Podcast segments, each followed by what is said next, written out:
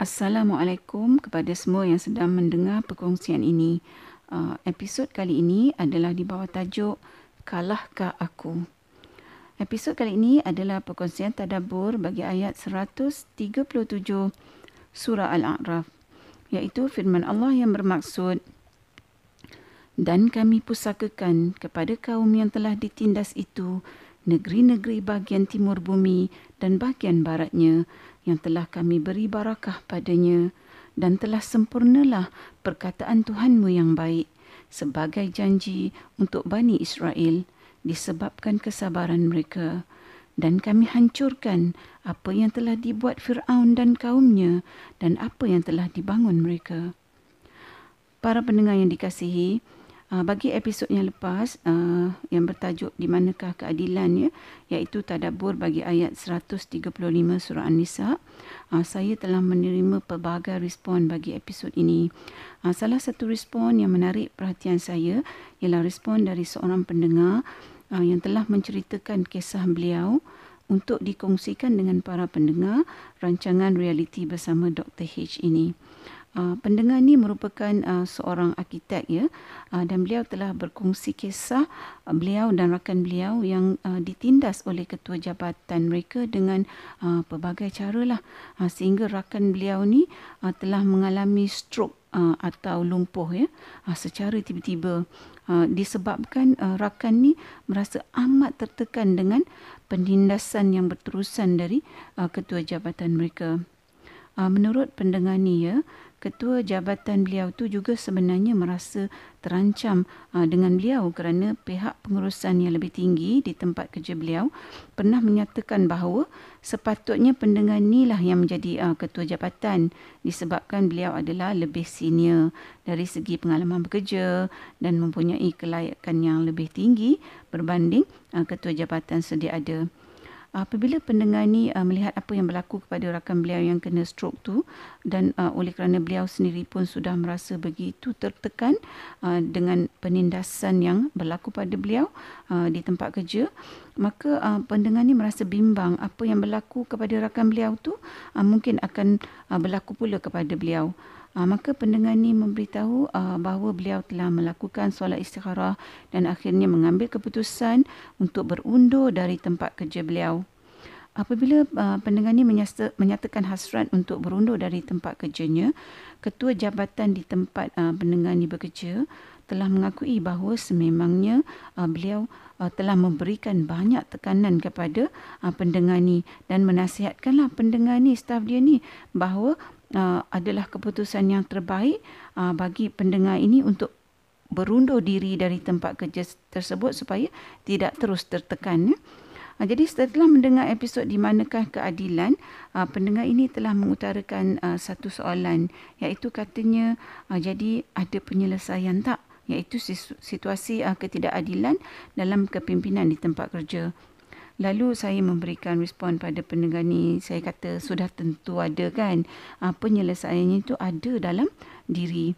Kemudian pendengar tersebut menyatakan keluhannya. Ialah dia kata orang macam kita ni penyelesaiannya berhenti kerja je lah. Lalu saya katakan padanya bahawa berhenti kerja itu bukan satu penyelesaian kepada masalah ketidakadilan dalam kepimpinan di tempat kerja. Tapi berhenti kerja tu adalah merupakan satu pilihan yang orang-orang yang tertindas Tindas di tempat kerja ni aa, boleh buat ya. Jadi aa, para pendengar yang dikasihi, sekiranya kita membuat sesuatu pilihan tu ya, aa, seperti kita memilih untuk aa, berhenti kerja disebabkan penindasan, dan kita buat pilihan tu dengan meletakkan sepenuh pergantungan kepada Allah subhanahu wa taala, seperti mana aa, kisah pendengar kita ni lah yang telah melakukan solat istikharah, maka sekiranya petunjuk dari Allah menunjukkan bahawa pilihan seseorang itu yang terbaiknya adalah meninggalkan Uh, pekerjaannya disebabkan keadaan ketidakadilan dalam kepimpinan atau uh, penindasan di tempat kerja, maka meninggalkan pekerjaan tersebut adalah merupakan keputusan yang terbaik.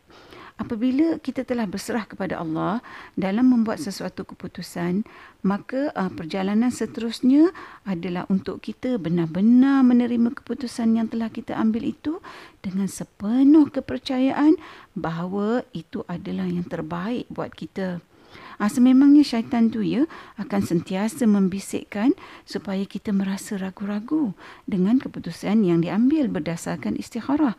Kerana syaitan itu akan sentiasa cuba mencalarkan uh, kejituan kepercayaan dan pergantungan seseorang itu kepada Allah.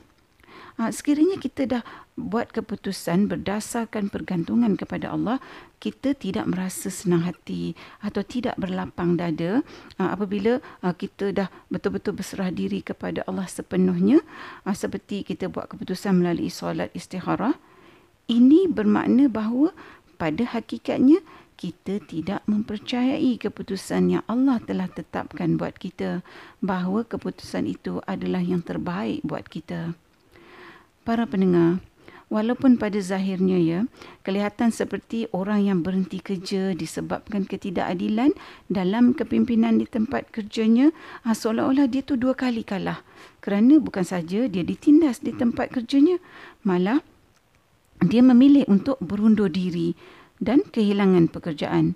Ha, pada zahirnya, ianya kelihatan seperti orang yang menindas itu pula, iaitu pemimpin yang tidak adil itu adalah pihak yang menang.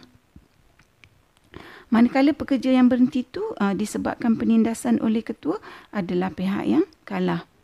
Ha, persoalannya, apakah benar percaturan ini?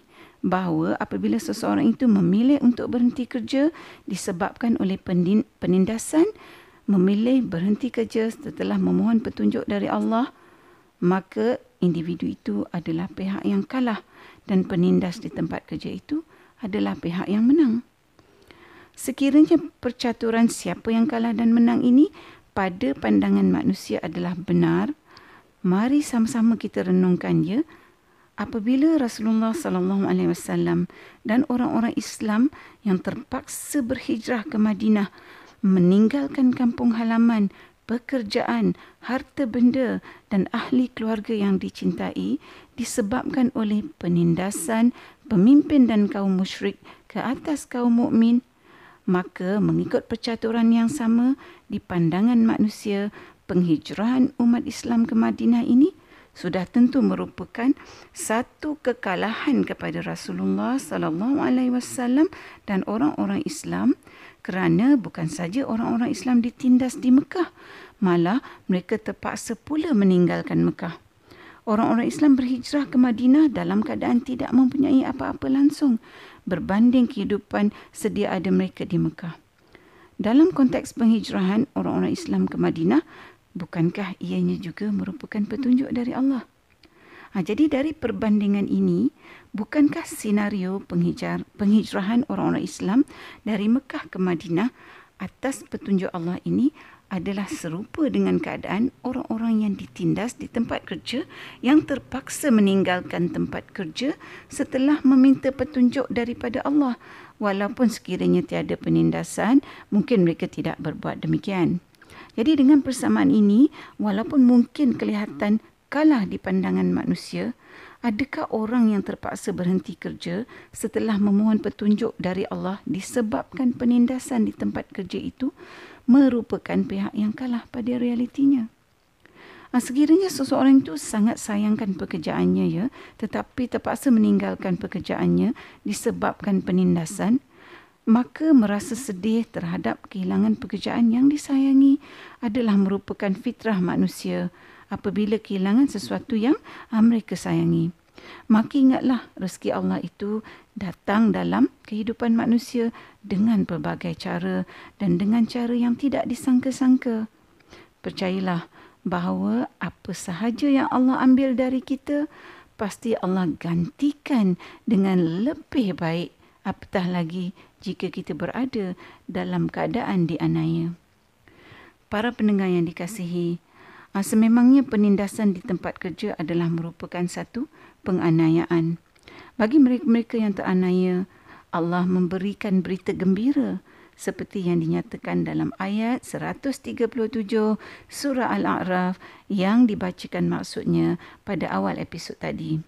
Dalam ayat ini, Allah memberitahukan kita bahawa bagi orang-orang yang dianiaya, Allah mempusakakan rezeki yang luas lagi penuh keberkatan sebagai imbalan kesabaran mereka dengan dugaan yang menimpa mereka.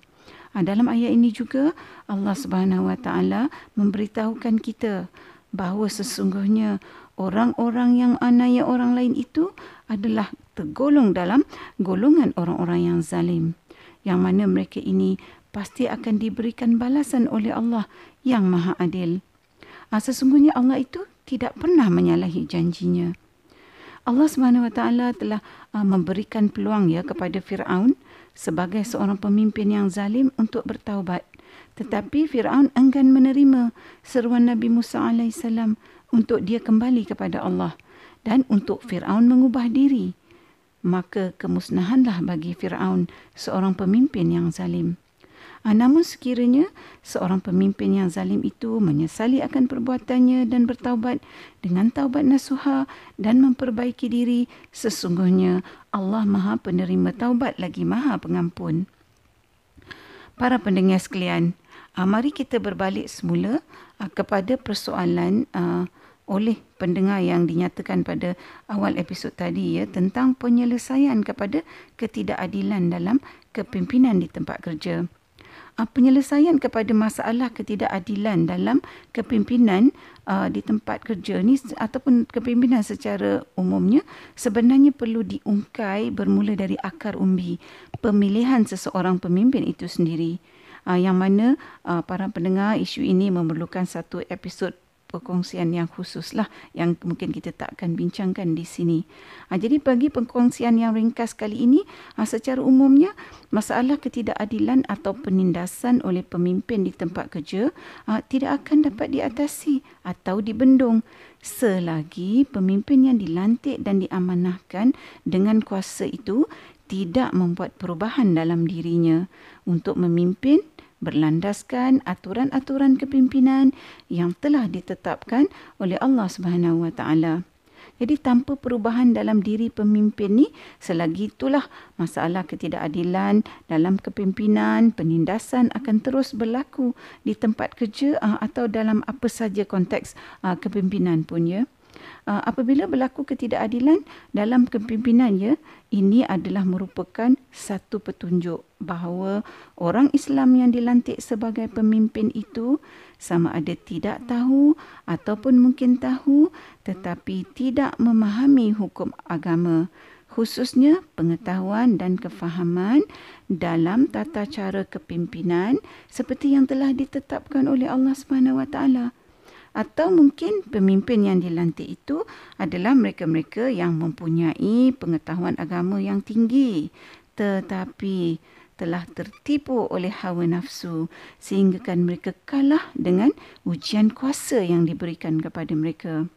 Jadi apabila seorang pemimpin yang beragama Islam itu memimpin dengan cara yang bercanggah dengan aturan yang telah ditetapkan oleh Allah, maka seseorang pemimpin itu adalah merupakan seorang pendusta.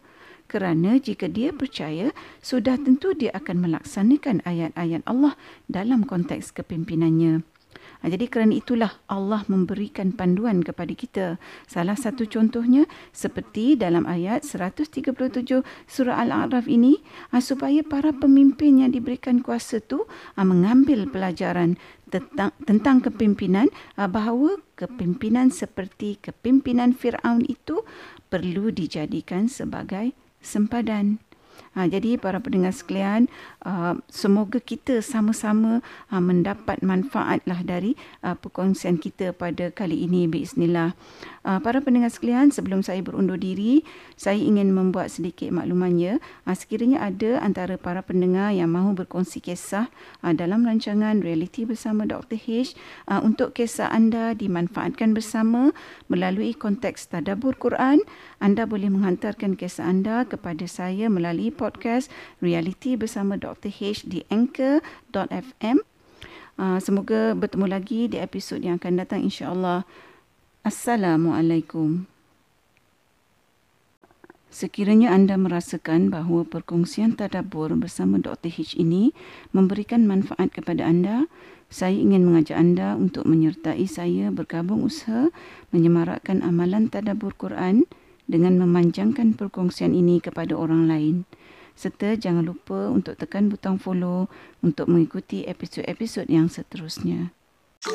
Asking for a sign from you, cause I'm so broke inside. I'm feeling lost, this world has me so confused. All these nights I'm praying I can be the one that you guide. Ya Rab, I pray you keep me safe from walking off the path astray.